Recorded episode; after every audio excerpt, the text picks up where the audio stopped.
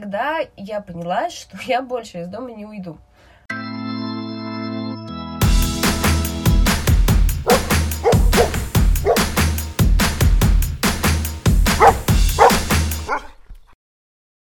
Всем привет! Всем привет! Это подкаст «Осторожно, злая собака». И я ее ведущая Ава. И я вторая ведущая Диана. Это подкаст про сложных собак, их владельцев и вообще как с этим совсем жить. И сегодня мы обсудим такую любопытную тему, как тревога расставания. Наш подкаст подразумевает формат общения с людьми, обмен опытом. И когда мы, в общем-то, думали, кого бы нам позвать для обсуждения этой темы, у кого такая, ну, вот достаточно серьезная история, и кто может поделиться прям сложным таким опытом и какими-то непростыми переживаниями. И, в общем, лучше кандидата, чем я, не нашлось. А, да, у меня тоже и был опыт с моей собакой тревоги расставания, но он вообще очень лайтовый по сравнению с тем, что она сегодня расскажет Ава. Итак, что такое вообще тревога расставания? Тревога расставания — это в целом такой феномен, можно так его назвать, при котором... А, собака очень сильно стрессует, когда уходит человек, к которому она очень сильно привязана. То есть это может быть какой-то член семьи или хозяин, вот, и там собака может лаять, выть, э, грызть мебель. Э, ну, при этом другие люди, другие члены семьи могут находиться дома, а собака при этом все равно будет стрессовать. Чаще всего тревога расставания подразумевает под собой, ну, такой вот ряд из нескольких проблем, то есть это скука, это страх одиночества и вот непосредственно тревога расставания с определенным человеком. Это все немножко разное с фактически идентичной э, симптоматикой. Ну да, как бы симптомы могут быть одни, поведение может быть одно и то же, а причина разная. И если, например, скука решается достаточно просто, то вот э, тревога расставания и страх одиночества — это уже более такие глубокие и более сложные темы, с которыми работать куда тяжелее и нужно работать куда более комплексно. Как мне кажется, причина вот, тревоги расставания да, лежит в отношениях хозяева и собаки. Uh, да, и, в общем-то, причин у тревоги расставания достаточно много, начиная от того, что в целом собака может быть сама по себе тревожная, у собаки может быть негативный опыт какой-либо, и, в общем-то, самое основное — это проблема сепарации, когда собака и владелец гиперпривязаны друг к другу. Причем это не невозможно разделить. То есть не, не, редко бывает такое, что гиперпривязанная собака и отстраненный владелец, как и наоборот. Да, чаще всего хозяева сами каким-то образом подкрепляют, либо сами зависимы, и как бы собака дублирует это. И вот, Ава хотела поделиться своим опытом. а, хорошо. А, Ава, расскажи нам. вот, когда моя собака попала ко мне, ему было уже полгода, он пережил достаточно много за свою недолгую жизнь. Он мотался по кураторским семьям, он месяц прожил, ну, в реальной семье, его забрали, но потом от него отказались, объяснив это проблемами с аллергией дочери, но есть ощущение, что или кураторы мне наврали, или прошлые хозяева наврали кураторам, потому что, ну, для меня в дальнейшем стало очевидно, почему от него достаточно быстро отказались. Он парень сложный, и меня сразу предупредили, что он немножко шалит, когда дома никого нет. Немножко шалит, это открывает э, шкафы, вытаскивает э, вещи и разбрасывает их. Я, в общем-то, была готова, меня это ни в коей мере не страшило. Вот, и, в общем-то, я была готова к тому, что такие сложности будут. Но сложности оказались немножко другого плана. Он э, очень сильно нервничал, когда я уходила, даже буквально в магазин. Первый раз я оставила его дома без себя. Спустя два или три дня после того, как он ко мне приехал, то есть я не могла от него отлипнуть. Я ходила вокруг него собака-собака. Вот, и тогда уже стало понятно, что что-то не так. Он скулил, он нервничал, он очень сильно суетился. И, в общем-то, чем дальше, тем больше мы стали понимать, что что-то не так. Я не могла уйти из дома одна. Мы на тот момент жили как бы, вчетвером, и как бы мы с моим партнером и наши соседи Э, тоже пара, и я не могла уйти из дома, хотя дома было как бы трое других человек. Он тут же начинал скулить, нервничать, и, в общем-то, мы одного его фактически не оставляли, потому что, ну, как бы, зачем он скулит, он нервничает, жалко же собачку. И в какой-то момент мы как-то уехали вечером, уехали на ночь, то есть я с ним погуляла, дома были другие люди, И всю ночь он скулил, и всю ночь он пытался выбраться из квартиры и просто сидел под дверью и плакал. И как вот ты с этим справлялась вообще? Да никак. Я, в общем-то, никак с этим не справлялась. Мне было тяжело, но я такая, окей. Я на тот момент э, не работала. Как бы мне было все равно, я и так, в общем целым днем сидела дома. Это были вот как раз-таки посткарантинные времена, как бы mm-hmm. все без работы, в общем-то никуда особо не походишь, все закрыто. Ну, как бы фиг с ним. Но это было, получается, в конце мая мы его взяли, ну и летом начались всякие тусовки и все остальное, и мы столкнулись с тем, что мы не можем вообще никуда уехать, хотя мы всегда как бы ездили на всякие фестивали, на всякие, во всякие поездки, всегда это обязательно было, а тут мы не можем уехать, потому что, ну, как бы, как он же нервничает так сильно и все. И тут мы решили не экспериментировать и начали таскать его с собой. Тут важно понимать, что собака это гиперактивная, очень сложная, очень нервная. Ему было тяжело гулять даже вокруг дома, а мы брали его в охап и ехали на другой конец Подмосковья, как бы по три часа в дороге проводя, чтобы просто провести время с друзьями, потому что оставить его одного дома было нельзя. В какой-то момент мы поняли, что так дальше продолжаться не может. И, в общем-то, решили его приучать к одиночеству. Но нам было не очень понятно, как. И, в общем-то, на тот момент мы не работали еще с кинологом сами. Ну, то есть, как бы просто мы решили, такие, ну, будем приучать. А ты сама вообще знала, что это за проблема? А, да, я достаточно быстро нашла информацию, и как бы такая, да, у нас тревога расставания. Ну, ну, типа, да, я хотя бы знаю, как это называется, уже не так страшно. И нашла ее, кстати, когда мне, когда мы были у кого-то в гостях ночью, и мне писала наша соседка, что вот, он опять лает, он опять скулит, и я давай гуглить, и не нашла ничего в русскоязычных источниках почему-то. И искала в англоязычных, и нашла кучу англоязычных статей на эту тему, и сидела, читала англоязычные статьи. Ого. Вот, ну то есть как бы странно, но так и было. Вот, и в целом тогда стало понятно, что нужно с этим что-то решать. Ну и как-то мы уехали на, по-моему, на, на полдня или на целый день.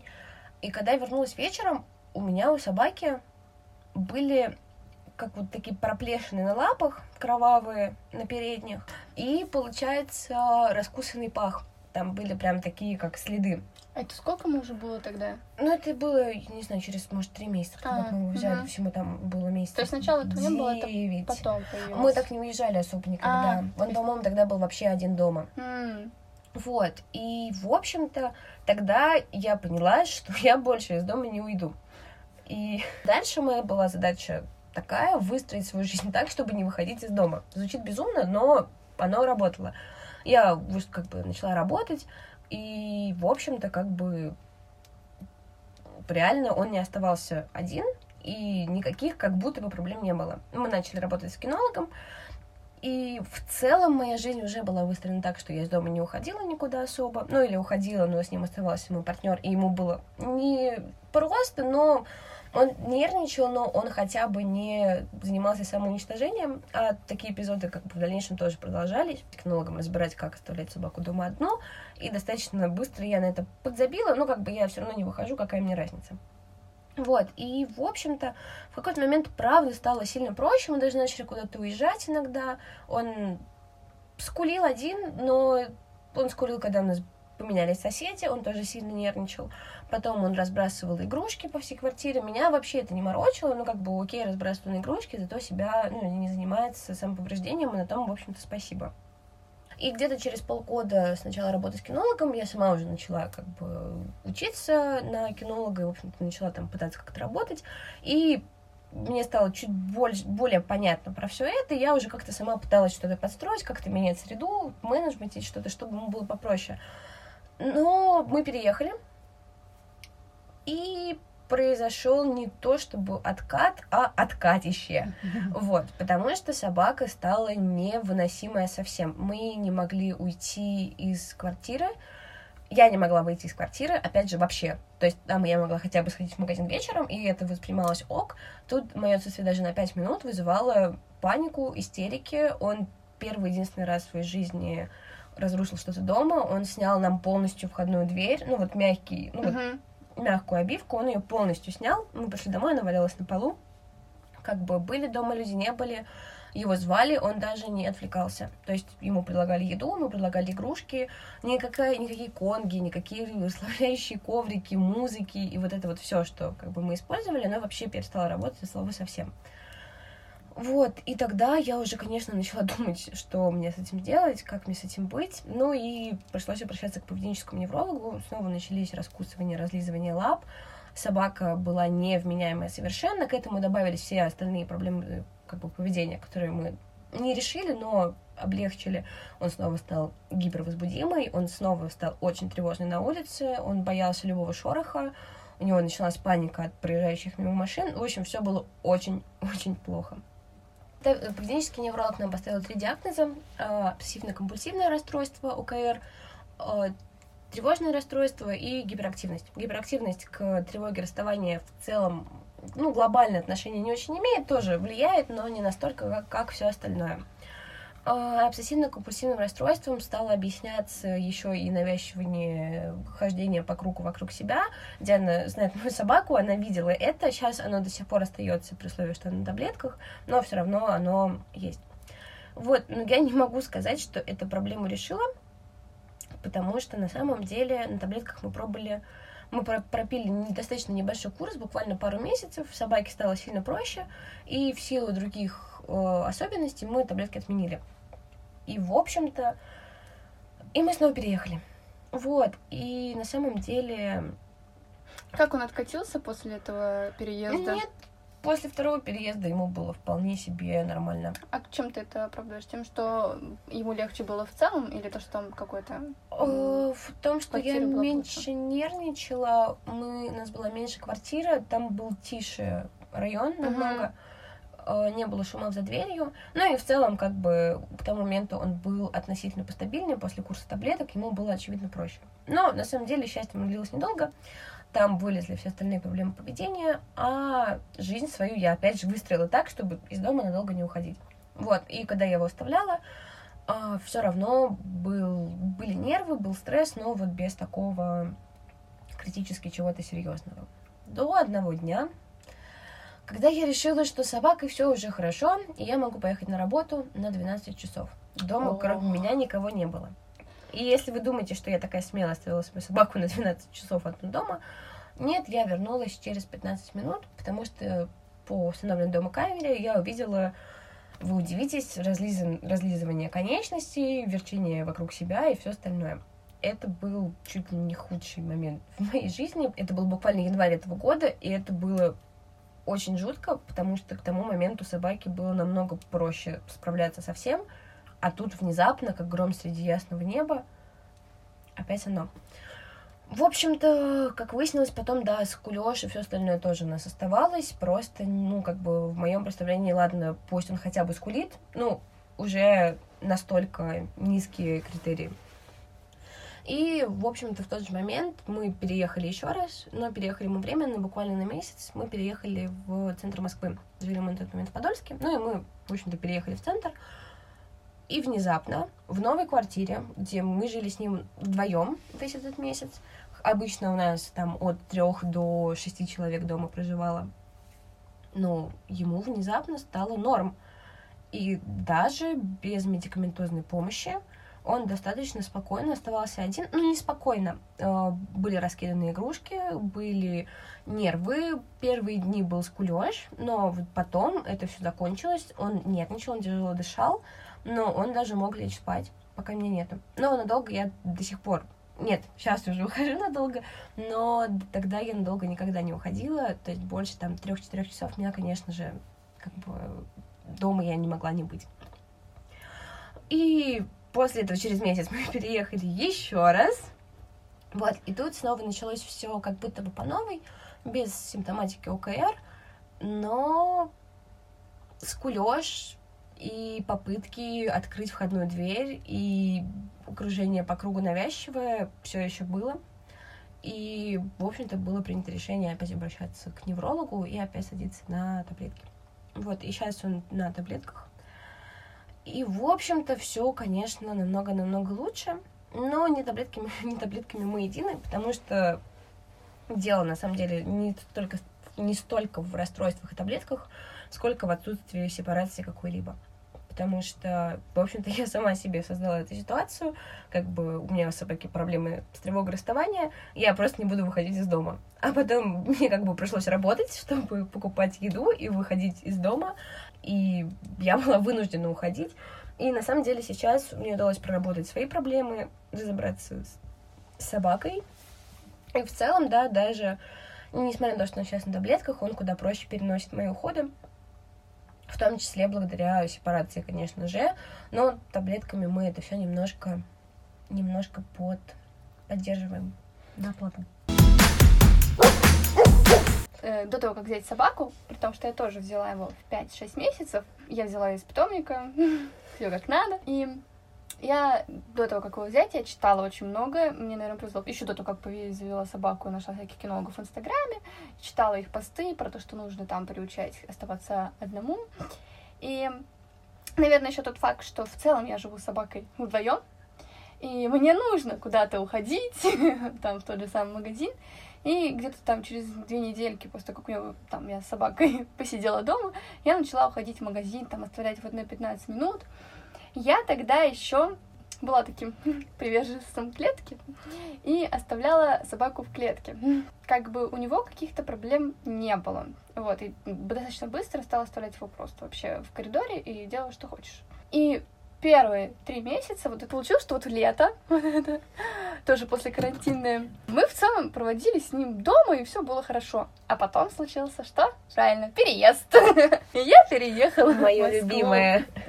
Да как бы у меня не было каких-то особых проблем с тем, что он остается. Я знала, что он там ходит за мной, что это тоже проблема. Но в целом, как бы меня это не волновало.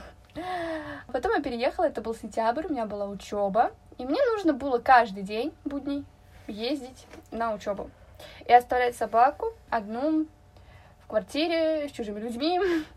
Там это просто выросло в какое-то, ну, то, что рассказывает Ава, это кошмарно когда я находилась в своей ситуации, мне казалось это ужасно, что он, ну, он лает, он лаял, он скрябся от того, что его там закрыли. У него просто был такой дикий пронзительный лай. И мне было, конечно, его жалко, но я понимала, что мне нужно ехать на учебу. И у меня не было времени вообще проработать. Это то, что мы переехали, и я там буквально через два дня поехала на учебу. Это сказывалось не только на то, что вот дома было ужасно, на улице тоже стало ужасно. Когда я уходила, он лаял.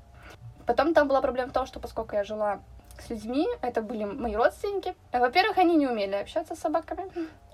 И у меня собака, которая не хотела, чтобы с ней никто общался, просто не трогайте. И я его закрывала в комнате, когда меня не было, чтобы ничего не произошло в мое отсутствие. И даже банально они могли выкинуть там какую-нибудь кости, курицы в, этот, э, в мусорку, и никто не будет за этим следить, и моя собака пойдет и сожрет это. Я возвращалась, у него был ужасный лай от того, что давайте быстрее меня открой, открой, я хочу тебя встретить. И он никогда на меня так не прыгал, как вот тот, те два месяца, которые я прожила вот в той квартире. Когда я вернулась с учебы, я обнаружила, что достал мою аптечку и сожрал какие-то лекарства. И я думала, все. При том, что по поведению это никак не высказалось. Причем я вот пришла, я его сразу открыла, я не смотрела, что там в комнате, я его открыла сразу на поводок и пошла гулять. А потом пришла и увидела то, что все валяется на полу. Ты можешь пойти домой, взять собаку на поводок и пойти гулять? Да. Ты не ждешь 20 минут, пока он успокоится? А тогда нет, тогда не ждала. А сейчас? А сейчас он в целом спокоен. Я брала его просто и пришла и увидела вот это все. Тогда я начала закрывать его в клетке, потому что мне уже стало страшно, потому что я не думала, что он достанет это со стола. В клетке его поведение стало еще хуже, если до этого в клетке он все спокойно, он спал, ему было вообще как бы ну, нормально, потому что я приучала к ней, все как надо. Из-за того, что я начала его закрывать в таком состоянии, для него это был жуткий стресс. А в какой-то момент а, я еще жила на седьмом этаже, и было все прекрасно слышно на улице окно открыто, когда я выходила в магазин, и я понимаю, что у меня собака лает, лает, лает, лает. И я поняла, что, блин, а есть вероятность, что он лает очень большое количество времени, пока он там. И тогда я, конечно, и испугалась жутко, и, конечно, моим решением проблемы было вернуться обратно в любимый Королев, вот, потому что я понимала, что там я схожу. Мне было вообще все равно, сколько мне добираться до учебы. Это в какой-то степени помогло. Ему стало лучше. А потом я уже начала работать с тем, чтобы он мог оставаться один в комнате в целом. И сейчас для меня это, конечно, просто огромная гордость. То, что я ухожу, он не лает, я прихожу, он встает, подтягивается, такой, да, ты что, приехал? Остается, остается до сих пор такой момент, что он э, все равно все то время, пока меня нет, он лежит возле двери. То есть он никуда, ну, типа, он никуда не уходит. Вот был момент, когда вот летом, до переезда, был момент, что я вернулась, я вернулась, собаки нету. Такая, где она? начинаю звать, у меня уже сразу паника, тревога, что типа, он что-то с собой сделал, ну точно, что-то произошло, поэтому его нет возле двери. А, и, значит, я его зову, просто включаю во всей квартире свет, и в моей комнате лежит собака, которая уже просто такая, я вообще-то не ждал тебя, я уже лег спать, я думал, ты не придешь. Вот, и я хочу, стремлюсь к тому, чтобы я один раз пришла домой и увидела, что моя собака спит где-то там, а не возле двери. Вот это наш личный опыт, и, наверное, мне кажется, что это действительно очень часто встречается среди людей. В целом, глобальная проблема с тревогой расставания заключается в том, что как бы это не только травмирующее для собаки, это еще и страх, что будут конфликты с соседями, например. У меня был такой страх панический, потому что моя собака скулит, когда, ну, скулил, когда оставался один, и мне всегда было дико страшно, что придут соседи и дают мне по башке. А я человек дико неконфликтный, ругаться вообще не люблю, и мне вот максимально хотелось этого избежать. Арендодатели, что, ну вот мы по съемным квартирам мотаемся, ну как бы вот с такой периодичностью переезжаем, и ни разу нас не выгоняли из-за скулящей собаки, кстати, на удивление, вот, но в любом случае все равно очень нервно, очень тревожно, что вот ты переезжаешь с собакой, все хотят, чтобы твоя собака не дышала, не издавала никаких звуков и вообще была в идеале чучелом, как, как в клинике Рауди у них был, вот что-то такого плана. А на самом деле, ну, как бы собака живая, издает звуки, и это тоже из-за этого могут быть конфликты с арендодателями, это тоже был мой главный страх. В итоге твои страхи как-то оправдались? Были ли какие-то конфликты вообще с соседями? Да ни разу. Вообще, ну, как бы, мы когда жили в Подольске, под нами жила бабушка, которая не всего несколько раз слышала Гави и всегда мне говорила, он такой у тебя хороший мальчик, даже пусть он поскуливает, ничего страшного, главное, чтобы он типа плюхался оставаться один. Вот, но это исключение скорее, чем правило, конечно. Нет, конфликтов никогда не было. А, когда мы жили вот в первой квартире, где у нас появился Гави, у нас были соседи, у них тоже был песик, его звали Майкл, это был ближайший Гави, Гавин друг, вообще они вместе гуляли, он помладше Гави был, но примерно одни, одни там, одного размера, ну, как бы достаточно было им комфортно и классно. Майкл лаял буквально все время. как бы есть кто-то в квартире, нет кого-то в квартире. Он просто лаял как бы на шумы за дверью и так далее. И уж скулящий Гави, он скулит не очень громко на самом деле, но скулит. И, в общем, на фоне Майкла, наверное, его было просто как минимум не слышно. Вот, когда мы жили вот в центре, рядом с моими родителями, там вообще не было соседей толком. Ну, то есть, как бы мы так удачно тоже жили, что у нас не было соседей, которым мы могли мешать. Тоже никаких проблем не было. А тут, ну, соседи у нас есть, на удивление, ни разу у нас никто еще не жаловался. Но и мы как бы тут достаточно быстро взяли бока за рога и начали снова принимать таблетки. И в целом кстати говоря, мне кажется, что соседи тоже считаю, являются таким стопорящим моментом в тренировке, потому что многие хозяева начинают, ну вот, мы сейчас зайдем, ну, типа, уйдем, а он начнет лаять, и как бы, а как мы будем тренировать, если соседи там жалуются или еще что-то. Вот, у нас арендодатели тоже все были дико адекватные. Когда Гави снял входную дверь, я просто позвонила как бы владельцу квартиры, сказала, знаете, собака сняла дверь я сегодня же вызову мастеров, и мы за свой счет все переделаем. Она сказала, ок, мы просто на следующий день к нам приехал мастер, все, все починил, мы заплатили там какие-то, ну, не особо большие деньги, типа тысячи полторы, что ли. Uh-huh. Вот, и, в общем-то, на этом как бы все. Ну, ничего тоже страшного не было. Ну, как бы никаких вроде как проблем с этим не возникало. Но, опять же, у нас проблема, конечно, не в лае, не столько в шуме, сколько вот в состоянии собаки во внутреннем. И, конечно, ну, и с клеткой тут та же история, что если бы, если бы он нарушил квартиру, я была бы не против. Ну, блин, я готова ремонт за свой счет делать, никаких проблем. Ну, как бы, и да, это, возможно, решалось бы клеткой, потому что даже сейчас у нас у всех такой режим, ну, как бы, мы, у нас много человек в квартире живет, у нас чаще всего кто-то дома есть, а то и не один человек. И даже при условии, что сейчас меня по 12-14 по часов не бывает дома из-за регулярности из-за работы, все равно как бы никаких проблем. Э, Собака спокойно остается, как бы есть я, нет меня. Я почему удивилась про то, что можно собака сразу вернуться. Меня собака встречает достаточно спокойно, по моим меркам. То есть он не начинает компульсивно кружиться вокруг себя, он не начинает прыгать на меня, он не пытается, не знаю, отожрать мне лицо и руки на радостях. Ну, как бы, да, спокойно меня встречает. Ну, вот Диана сегодня ко мне заходила в квартиру и видела вот это в моем построении спокойно. Это для меня, как бы, просто прыгаю, ну, прыгающая на тебя собака, радостная, ну, как бы, ну, я отбираю, чтобы он не прыгал, но он все равно прыгает. Ну, типа, я уже забила, но прыгает он не сильно, просто лапы ставит. Мне окей с этим. И в моем состоянии, ну, тут спокойно, меня встречает. Я еще всем говорю, меня спокойно встречает, значит, все хорошо. Раньше он начинал вертеться вокруг себя, кусать за руки, вообще, ну, как бы все было куда хуже. Сейчас просто, ну, да, прыгает на месте, ну, как бы ничего такого. А в моем понятии спокойная собака это которая такая проснулась, потянулась, медленно меня обнюхала.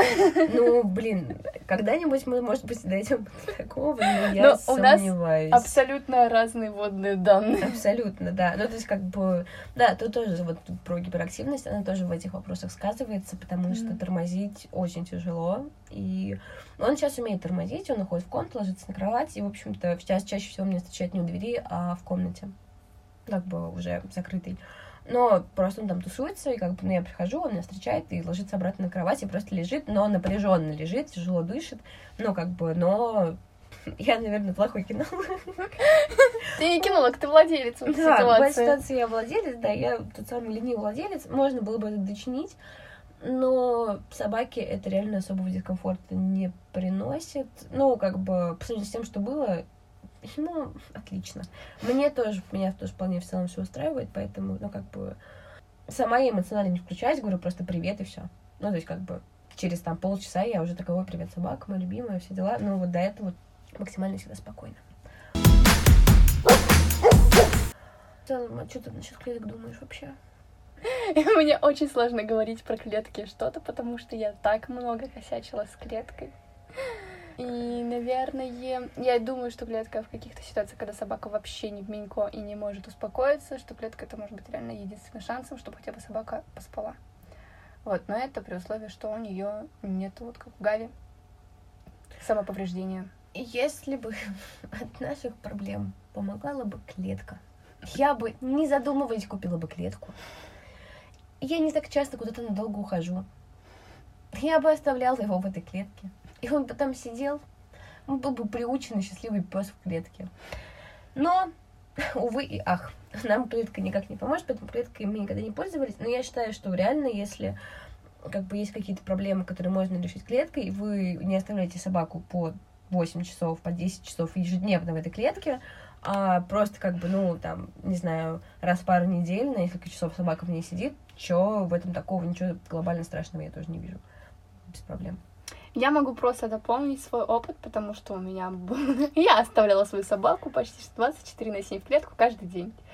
Вот, потому что я его просто видеть не могла. Это было, это было меньше из двух зол. Либо я запираю его в клетке, либо я постоянно на него ору, срываюсь, и до чего это дойдет, никто не знает. Вот, и поэтому был период, вот как раз-таки, когда я в прошлом выпуске рассказывала про то, что я его кормила только на улице, дома он не мог успокоиться. Он постоянно ходил, он постоянно скулил, скулил, скулил, скулил, скулил, вообще не спал. И он мог ходить по квартире и просто скулить, скулить, скулить, скулить, скулить. И все, что мне хотелось, это его прибить. Вот. И в какой-то момент начала его закрывать в клетке. Но это обратная сторона, потому что в клетке в какой-то момент он там спал, отдыхал, а потом это возбуждение все накапливалось. И в итоге э, все становилось только хуже. И через становление на баланса нагрузок, э, закрытие потребностей. И когда я начала потихоньку брать клетку, она очень легко ушла из моей жизни. Буквально за неделю э, я перестала его закрывать, и он начал спать. Вот. От клетки все только ухудшалось, ухудшалось, ухудшалось. Вот. Ну... Поэтому как такое разовое я до сих пор я могу использовать там раз в неделю, особенно когда у меня передержка. Это порой единственное, что может успокоить от других собак, таких же возбужденных. Но как бы на постоянной основе не выход. Ну, У меня еще собака не очень маленькая, и клетка нужна большая, плюс он не столько бо- большой, как он длиннющий, и занимает реально много места. Ну, прям много места. Как бы у меня огромная клетка крыси стоит на четверть, ну не на четверть комнаты, но она, правда, большая, занимает много места. По съемным квартирам мотаться еще с, с клеткой, которая не очень маленькая, она большая и занимает полкомнаты. Ну, как бы такое себе. У меня был за один раз у меня был запрос нам идти за, фа- за фармой к неврологу или нам покупать клетку. И, в общем-то, выбрала я идти к неврологу. Ну, как бы, в целом, наверное, это было более правильно. Ну, это на долгоиграющую, по сути. Ты Да. решаешь хотя бы одну из причин такого поведения, клетка, она причину не решает. Вот, она так убирает последствия.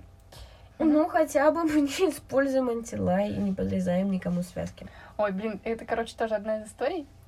Э, Я как-то шла э, гулять с районными собачниками, э, вот, и там шла женщина, и она начала рассказывать историю, как у них была такса, которая лаяла, как раз когда они уходили.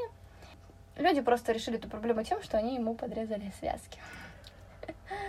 Вот, я, конечно, промолчала, но я подумала, блин, люди реально это делают. Просто собака с подрезанными связками все равно же издает звуки. Да, ну типа не так сильно, типа соседи не слышат, наверное. Мне кажется, слышат. Ну, как бы, блин, я слышала, как орет собака с подрезанными связками. У нас была такая во дворе одно время. И она- Ее оставляли около магазина, и она сидела, орала под магазином. Честно говоря, если бы я жила по соседству с собакой с подрезанными связками, которая так орет, и с лающей собакой, я бы выбрала лающую собаку. Не столько из соображений гуманности и адекватности, сколько из соображений того, что орущая собака с подрезанными связками звучит еще хуже. Я как бы, ну, это как бы, ну, факт. Совершенно бессмысленная, беспощадная история. Ну, если мы уж не говорим о жестокости и всем остальном, что, ну, в моем Ну, просто- представлении очевидно. Тут пояснять, мне кажется, не надо. Мгм. Ой, это просто сам факт, Да, что ну, это никак не помогло, а звуки все равно издавало. Вот, они про антилай, это, мне кажется, тоже такая история. И об- отбросим моменты гуманности и все такое, то, что собака может перестать выть, перестать лаять, перестать скулить, но начнет делать что-нибудь другое, что, типа, антилай не поможет. Ну, типа, она начнет там грызть мебель, или там то же самое самоповреждение, разлизывать себя. Как бы антилай тут никак не поможет. Если вы напялите на свою собаку антилай, чтобы она не лаяла, и посадите, посадите ее в клетку, чтобы она ничего не рушила, поверьте, она найдет, как вас доконать. Ну, как бы, как бы это не... Ну, не вас доконать, а как справиться с, со стрессом, и поверьте, это вам никак не понравится. Про- Я мечтаю, мечтала в свое время, чтобы моя собака разрушала квартиру, только бы не себя. Ну, блин, это правда куда страшнее. Ну, как бы разрушенная квартира чинится, а сходящая с ума на твоих глазах собака как-то, ну, чинится потяжелее. Это просто страшно, мне Да, кажется, это наблюдать. безумно. А когда это особенно твоя собака, а особенно когда у вас еще тысяча одна проблем с поведением и со всем остальным, которые вы параллельно пытаетесь решать, и это очень-очень тяжело. Поэтому Поэтому выбирайте все-таки гуманные методы работы, думайте своей головой, ищите причины, а не разбирайтесь с последствиями. Дорогие владельцы, переживающие за- из-за того, что ваша собака лает. Я могу рассказать историю моей мамы. Короче, я сильно переживала, когда жила рядом с моими родителями. Мы жили в одном подъезде на соседних этажах. И я сказала маме, что знаешь, что такая история, он скулит, я переживаю, что это всех доконает. Мама на меня посмотрела и сказала, ты знаешь, вот я собак не особо люблю. И как бы мне они, ну вот, вообще не интересно. Я устаю сильно на работе, и поздно вечером прихожу домой. А у наших соседей собака лает, ну, приблизительно постоянно, это правда так. У нас реально у соседей вечно лающая собака. И ты знаешь, я уже настолько привыкла за последние несколько лет, что она постоянно лает. Да мне в целом настолько все равно, ну лает и лает. И в тот момент я поняла, что глобально, блин, правда, ну, на самом деле нет такого, что кого-то так сильно морочит лай вашей собаки. А, Вам может быть тяжело, вам может быть жалко свою собаку из-за того, что ей она не справляется. Это про другое, ну, как бы, это про, про вас, про ваши отношения с ней. Тут тоже, чем вы больше переживаете, тем хуже будет. Тут, как бы, не, не увлекайтесь э, нервами. Но в любом случае, что всякие соседи, люди и все остальные, им не так важно, они не так на этом концентрируются, как вы. Ну, есть, конечно, какие-то соседи, которые будут концентрироваться, но мне кажется, тут нужно как бы сказать, что это собака. Да. Собака, она может лаять, и она будет лаять, даже от радости или от того, что там... Ну, в общем, причин может быть много, и собака будет лаять, потому что для собаки это выражение эмоций ее. Запрещать ей это делать Бессмысленно и беспощадно. Да, потому что собака это собака. Вот. И как бы, если люди хотят, чтобы собака стала роботом, Это уже не наша проблема. да. И не ваша. На этом все. Это был подкаст «Осторожно, злая собака» С вами была Диана. и Ава. Всем пока.